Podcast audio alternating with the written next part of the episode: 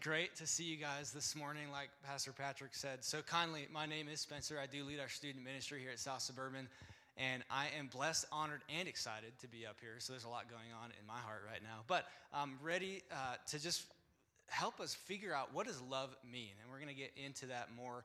Um, it's just amazing how looking at a word can can draw out so much in us. This word means so much in our culture, so much to us personally, has so many feelings and emotions attached to it and my hope today is that we can align what that word means when we hear it with what Jesus Christ says it is. And so um, I can't do that without any help. And so even though we just prayed, I would like to pray again, and I'd ask you to join with me as we pray over this time. So um, God, I just we give you this we give you this time, uh, Lord, to speak.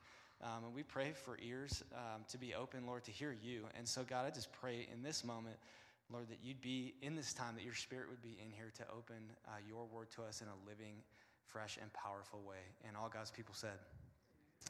So, how many of you grew up in a household where love was not always the most positive word, right? It wasn't always used in the kindest way. What I mean by that, and you don't have to put your hand up, but uh, in my family, when I grew up, I used to be difficult at times, right? And uh, I think that's true for probably all of us growing up.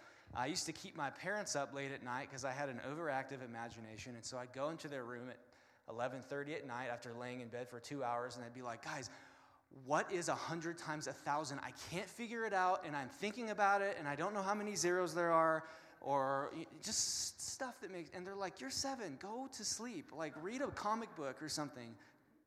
And there are times when I would just antagonize my parents. I think all of us have done that, and I can't really think of why. There's too many reasons, but there were times when I pushed.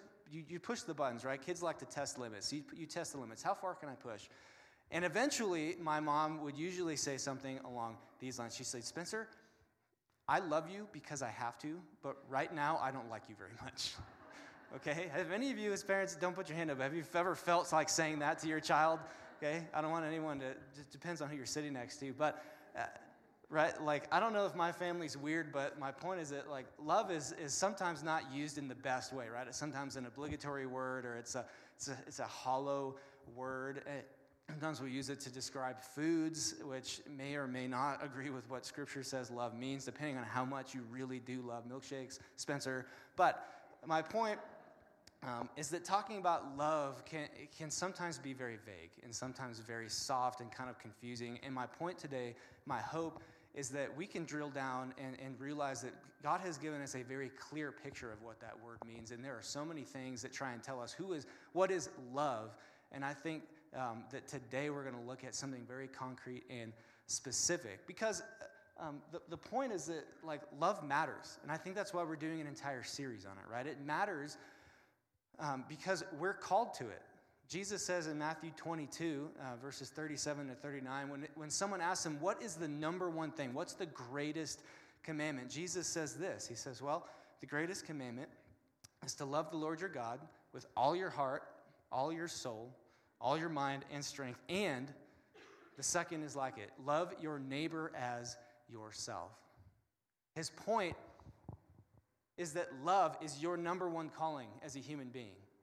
That you and I are called to love God with everything we have and love our neighbor as ourselves. So, if that's our number one calling, if that's our mission on earth, number one is to love, then I think it, it's important that we actually know what that means. And we actually look at what does that look like? How do we do that, right? Because if we miss the point on this, I think everything else will fall out of line. And, and, I think the human heart knows that even though when we use love, all like I catch myself doing it in text, in every conversation I have, man, I love this book. I love this color. I love this food. I love this place, right? The Pacific Northwest is where I'm from. I love that place. But we all know, I think deep in the human heart, when love is not really there, right? When it's used correctly or incorrectly, when it's hollow, when that word eh, means not, when it doesn't mean what it should, when someone says it, but we know they don't really mean what love is. I think all of us are able to sense that because I think love is essential to what it means to be human. And so I want to try and take my stab at trying to figure out what that means today. So we're going to uh, take a, another step in 1 Corinthians chapter 13 about what um, the scriptures are saying, what is love. And so I'm going to read what we've covered already and then read what we're going to look at today. So we're going to start 1 Corinthians sorry, 1 Corinthians 13, verse 4 into 5. So, love is patient. Love is kind. It does not envy. It does not boast. It is not proud. And then verse 5 for this morning it does not dishonor others, and it is not self seeking. Who here uh, has ever played the game Monopoly? Anyone? Anyone remember playing that game? It's fun. It's the longest board game of all time, right? I mean, how many of us have had games that have stretched over multiple days? Um, it's still fun, and I've won one time. I've won one time, and I will cherish it and never play again. So, um, eh, but board games aren't as popular as they used to be. I think most of us are at least familiar with Monopoly. And I think when I was thinking about this game, there's one card. All right, you can get sweet properties, but there's one card that is treasured above all other cards in this game. And it's the get out of jail free card. Okay? Get out of jail free card is amazing. If you're stuck in jail and you've missed eight turns in a row and you can't pay, and you get that card, you are flying high. Okay? And I, the reason I bring that up is because while we take it from Monopoly, I think in life, all of us have our own get out of jail free cards. For example, the phrase, I'm just saying. I know some people who treat the phrase, I'm just saying, like a get out of jail free card in conversations. They'll say something rude, or they'll gossip, or they'll be extremely critical of something, and then they'll say, Well, uh, I'm just saying, as if somehow that magic phrase just covers up the verbal trash pile they dropped on somebody, okay? Or how about this? With all due respect, when you hear that phrase start a sentence, what are you guaranteed to hear next? Okay? Something disrespectful, okay? Guaranteed. Or how about this one? No offense. No offense, but you look horrible today. Do you need to borrow my shampoo? Have you been sleeping? Okay, basically we just well as long as I say that, like you say something offensive, but I don't no offense. I'm to offend you, but it doesn't count because I said no offense. It's a get out of jail free card. Uh, how, like since when do we get away with being this cavalier about kind of throwing people under the bus, right? I mean, when, lo- when it says love does not dishonor others, that also can be translated, it does not act dishonorably, or it doesn't act pretentiously. But I think the idea is the same. Love does not lift itself up and put others down. Love does not lift itself up and put others down. And so when we hear that phrase, does not dishonor others, I know what a lot of you hear in your mind because this is what came in my mind originally too. It's this love is nice. Be nice. Be a nice person. Love is nice. And the problem is that it doesn't say that. It says love does not dishonor others. It doesn't say love is nice.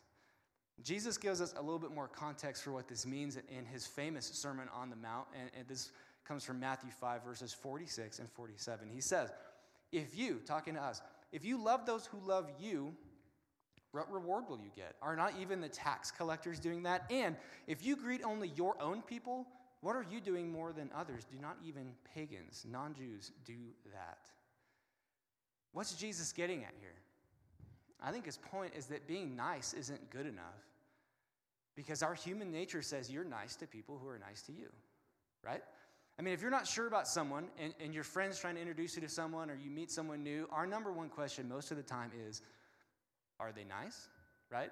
Hey, you should meet this guy. He's super nice. He's going to help you out with this. Like, that's our number one qualifier of someone. Are they nice? And, the thing is, we'll be nice to you. Like, we'll be nice to each other, but as soon as you're not nice to me, as soon as you cut me off in the parking lot, as soon as you take my grocery cart, as soon as you do something that's not nice, the gloves are off, okay? The gloves are off, and it's, it's a free for all because you weren't nice to me, so game over, okay? And this is the deal, if you're taking notes this morning, that's because being nice is reciprocal, but honoring others is not. We live in a culture where niceness is really important right? But we all know how shallow niceness can be, especially if you happen to be from the South. Pastor I follow once said that the phrase bless your heart, which is a very nice thing to say, really means you're an idiot, okay? It just does. Like, I'm sorry, but no one would say that, right? That would be uh, unbelievably rude. But if you say, bless your heart, right? You tried so hard up there in that play. Bless her heart. She forgot her lines, okay? You're an idiot. That's what it means, okay? I don't say it, but I know some of us have. But the point is that we like being nice in person, right? That's what our culture says. Don't be rude, be nice. But our culture also loves being critical, right? I mean, no one gets famous or gets their own TV show because they're nice, right? We want to see drama. We want to see blood. We want to see someone get torn up on screen, right? And, and social media has given us an avenue for our inward desire to tear people down and be incredibly critical, has given us a, a way to do that like we have never seen in public, right? Because you can hide behind a screen name and just tear people up, just tear people apart in a way that when um, there's, there's uh, bits on some of those late night TV shows where they'll have, I think Jimmy Kimmel does it, where they'll have people yell at a poster of someone that they don't like, like a sports figure, and talk about how, how horrible they are. They'll turn around, and then the real person's there. And they're always so embarrassed, right? They're like, oh my gosh, I'm so sorry. I'm so honored to meet you. You're amazing. It's like, you were just telling me I'm the worst person ever, booing me, right? But we're different in person, right? Because our culture says, be nice. But the thing is, we're not called to be nice. We're not called to be famous. We're not called to entertain people. We are called to build a kingdom around a way of life that lifts other people up. Because it's temporarily enjoyable, and I'll be honest with you, to tear someone down, especially if they deserve it, right? If they deserve it and I tear you and put you in your place, I feel great for about 30 seconds, and then I don't feel so good anymore. Because that feeling's short lived. Because at the end of the day, if you're taking notes, tearing others down is fleeting, but building others up endures. God calls us to lead lives that honor others, even if they choose not to honor us back. That's challenging, is it not? I mean, even if we don't think that they deserve it, He asks us to honor others. Love does not dishonor others, whether that's in your marriage, in your workplace, with your boss, with your unpleasant in laws. Okay, I know a few of us have those. Love does not dishonor others, but it instead lifts them up instead of ourselves. So if this morning, if you've, if you've made the commitment to follow Jesus Christ, let's commit together to be the kind of people who stay away from the socially acceptable norms of tearing other people down and being critical and instead lead our families lead our lives, lead our careers in such a way that people see something different in us, that we stay away from what we may not be judged for, but what God says, no, you have, I have something better for you than that. Now, this does not mean that you can't ever say anything harsh ever. You can't ever be negative. You can't ever be critical. Sometimes it has a place. And if you actually read the Gospels, eh, Jesus actually wasn't nice to everyone he talked to, right? Like some of those passages where he's talking to what's uncomfortable is people like me, people who are the religious leaders, he's pretty aggressive. He's pretty rude. He calls them some of the names that if we translated them into today's modern equivalent, like our kids could not read them, okay? Like, Jesus is not always nice. And in fact, the, um, but the reason that he wasn't nice is because he, he went after people who were making others' lives difficult. He never elevated himself. He went after people who were making others' lives difficult, who were acting pretentiously, who were not acting in a loving way. But Jesus himself never elevated himself over other people, never put other people down. And there's a great passage I want to look at in Philippians chapter 2 um, that describes how Jesus lived his life while he was on earth. And I think that's going to tie our passage together today in both parts. So, this is the same guy, Paul, who wrote 1 Corinthians that we're looking at today. And he also wrote this letter to the church in the city of Philippi. And he says this in Philippians 2, verses 3 through 8. He says, Do nothing out of selfish ambition or vain conceit. Rather, in humility, value others above yourselves, not looking to your own interests, but each of you to the interests of others. In your relationships with one another, have the same mindset as Christ Jesus, who, being in very nature God, did not consider equality with God something to be used to his own advantage. Rather, he made himself nothing by taking the very nature of a servant, being made in human likeness. And being found in appearance as a man, he humbled himself by becoming obedient to death, even death on a cross. There's more to this passage that we're going to come back to later. Um, but I want us to get our mind on the example that Jesus set for us on what love looks like. And the next thing that Paul says love is, is this He says, Love is not self seeking. Now, I think I'd be hard pressed if we did a poll in here to find anyone in this room who like viciously disagrees with this phrase, right? I think most of us can say, yeah, that's probably an accurate statement of love. I don't think any one of us in here say, you know what, I really, I strongly disagree. On that little scale you do surveys, strongly agree, strongly disagree. None of us are going to say, I strongly disagree that this is an accurate thing about love, right? I, I doubt that. But that's not really the point today. Pastor Bill Hybels, who leads a church in Chicago, he says this. He says there's, a, there's meaninglessness when it comes to general agreement. There are a vast number of things in Scripture that I could read for us this morning that I think most of all of us in here would say, yeah, I generally agree with that. For example, Jesus' line, it's better to give than to receive. Like, I generally agree with that, of course. Or, you're blessed when all people, or when people speak all kinds of evil about you for my name's sake, Jesus talking, for so they treated the prophets who were before you. Like, yeah, I can agree with that idea. That's probably true. But the problem is that general agreement is not what God's after. God's after belief. That's not what God is asking of you. God, the question is, He's not asking if you generally agree, He's asking whether you believe it by living it. If my wife isn't able to stand up here and truthfully say, Spencer is not self seeking, then that means I don't really believe that because I'm not living it out all the way. So ask yourself right now this, this, this passage is asking us right now is this an accurate description of my life, not just my thoughts? When it comes to your time, when it comes to your attention, when it comes to your finances, when it comes to your affections, your aspirations, is this true of your life, your actual life that you live day to day? And if not, and that's probably every single one of us in here, myself included, I think that's because deep down, our real belief is this if you're taking notes. If I don't look out for myself, who will?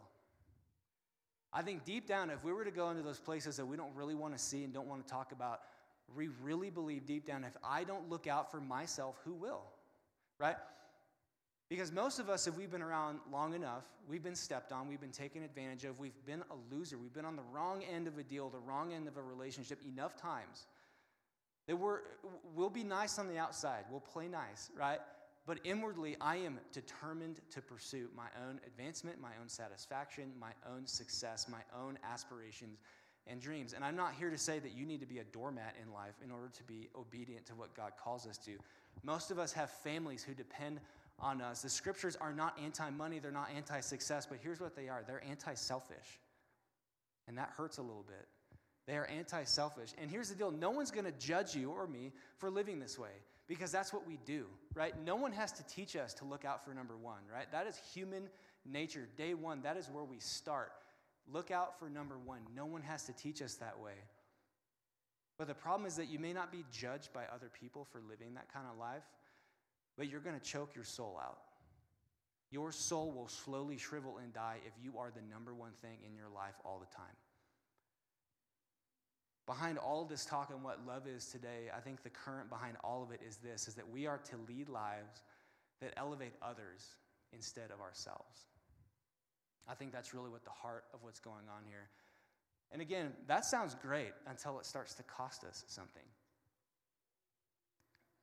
And we talk often in church world about how um, God calls us to do things that, quote, don't make sense, right? He says, oh, like, do this. It, it doesn't make sense, but you just have to have faith and do it. And I don't know that that's true. And here's why. If God really exists, if He created life itself, and then He said, this is how it works and this is how you're supposed to do it, doesn't it make more sense to actually do things the way He says? Like, to me, that is not an illogical statement. And God made life, and He said, This is how life is to be lived. You are to love me with everything you have and love others more than yourself. That is how life works. This is a better way to live because here's the truth. Even when it costs us something, even when we elevate other people in situations where that doesn't make sense unless God exists, we still win. This is the beauty of living life God's way is that we win too. I want to go back to that Philippians 2 passage and read the second half because that first half we saw how Christ went down the ladder for us. He went down willingly. He humbled himself for our sake, and this is what the Father did for him. Philippians 2 9 through 11. Therefore, God exalted him, Jesus, to the highest place and gave him the name that is above every name. That the name of Jesus, every knee should bow in heaven and on earth and under the earth, and every tongue acknowledge that Jesus Christ is Lord to the glory of God the Father. I mean, do you see the incredible, dramatic reversal of events here? That Jesus, after getting lower, coming down farther than anyone else in human history, because of that action, the Father said, I'm going to exalt you back. I'm going to exalt you. You're not going to exalt yourself. And guys, this is the pattern of life that we are called to live as followers of Jesus Christ. And that's the promise that God makes for us. That is what real love looks like. When we choose to go against our nature, when we choose to go against what's easy, what's accepted, what's normal, the beauty of God is that He doesn't leave us there, right? And it may not happen immediately, it may not even happen in your lifetime, but we're promised through the example of Jesus that when we choose to be obedient to Him and lay our lives down for other people, right, our Father lifts us up. If you aren't looking out for yourself, who will? He will. When you pass up a promotion because of what it might do to your family life, and everyone else says, What are you thinking? Right? Your Father sees that and He honors that. When you take time at work to elevate the coworker you're competing with for a position, right, your Father sees that and He honors that. When you choose to honor your spouse in public when things are not going well in private, your Father sees that and honors that. And this same God, as we close this morning, who doesn't leave us hanging uh, when it comes to trusting Him, when it comes to laying ourselves down, He also doesn't leave us hanging in enabling us to actually do this stuff. Because if you've been alive for any time at all, right, you know that we can't just do this. Like, it sounds great, right? It sounds great right now in church, getting a lot of head nods, people taking notes, like we're fired up, like, yeah, preach, man. But as soon as we hit the parking lot, suddenly this isn't very easy. And on Monday morning tomorrow, when you wake up and you're like, ah, I hate my life, this is going to feel impossible, right? When your kids are, are late and you're late and there's traffic, suddenly things aren't quite so easy. Because the reality is that all of us who've tried to do this stuff have fallen short, like over and over again. Some of us have gotten so frustrated because we've said, I want to do this, but I feel like I can't. Over and over again, I fall short. And, and, that's because all of us have inherited this disease called sin that says you, your human nature is twisted and bent against what it was supposed to be. We were supposed to represent God in the world by bearing his image and being like him. And yet, when we rebelled from him, our nature turned. And everything in us wants to do the opposite, right? So, anytime we try and follow him, it's like climbing uphill. The deck is stacked against you. If you feel that way, it's because it's true. But that's not the end of the story, and that's why we gather. And that's the good news this morning is that Jesus Christ has made a way for us. And, and he's not just lived a life where we can look at it and be like, oh, that's what it looks like. That's helpful. He's actually made a purchase. He's paid the price for you and I to be free by giving his life up on the cross and making a way for us to overcome this sin nature by conquering it himself on our behalf. Jesus went where we couldn't and paid the price we couldn't so that we could walk in this, that we could live the life that we were supposed to, that we could restore what it means to be human. And not only that, but He's promised us that if we've given our life to Him, to believe in Him, He sends His Spirit down, God Himself to dwell within us, to give us the power to actually live this life we're called to, to enable us to do things that we could never do, to actually live this out and have someone someday say, That describes my life. That describes my wife's life. That describes my friend's life. That is true of me at the core of my being because of what He done, He has done in me, to give us new hearts.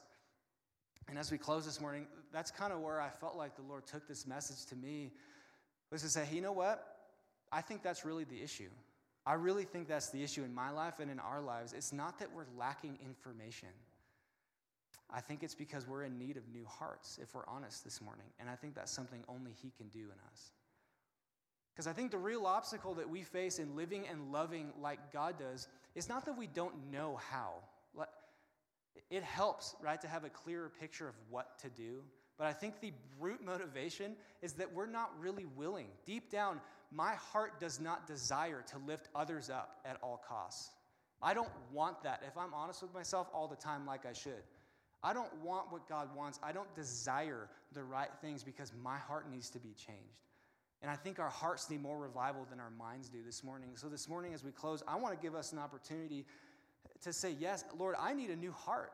Whether you follow him for years or you're brand new to this, to say, Lord, I need a revival in my heart because I don't desire the right thing. I, I want us to be able to walk out of here knowing that someday it's possible for us to want what God wants. That this passage that describes love, right, describes Him as well, because He is love personified. And if my heart is not attracted to that above everything, above making money, above having a great career, above making it in life, making my name great instead of making his name great, I am not going to change. I might know what love is on a test, but I am not going to live differently. And that's the point, isn't it? So this morning, if that's you, I just want us to, to bow our heads and close our eyes out of a sense of respect. And, this morning, I, am going to lead us in a prayer, but um, I want us to take a little bit of a step of faith if we close our eyes and bow our heads right now in this moment um, before we pray. If that's you this morning and you feel like, you know what? I need a new heart. Lord, I need help. Um, would you take this step of faith and just say, Yeah, I'm going to put my hand up and say, Lord, not for me, but for him to say, Lord, help me. Give me a new heart this morning. Give me, give me help. I don't, I don't love like I'm supposed to. I want to say a prayer. Would you pray this prayer with me this morning if that's you? And if, if that's you, and if you've never encountered Jesus' love, this is the first time, pray this prayer with me. I encourage you. Uh, say, Jesus, I, I need you. Lord, I need a new heart. I can't do this on my own anymore. I'm not powerful enough. I'm not good enough. My will is not strong enough. I need you in my heart, Lord. I need you in my life. I give it to you, Father. I give my desires to you. I give my affections to you. I give my hopes to you. And I pray, Lord, that you'd change me.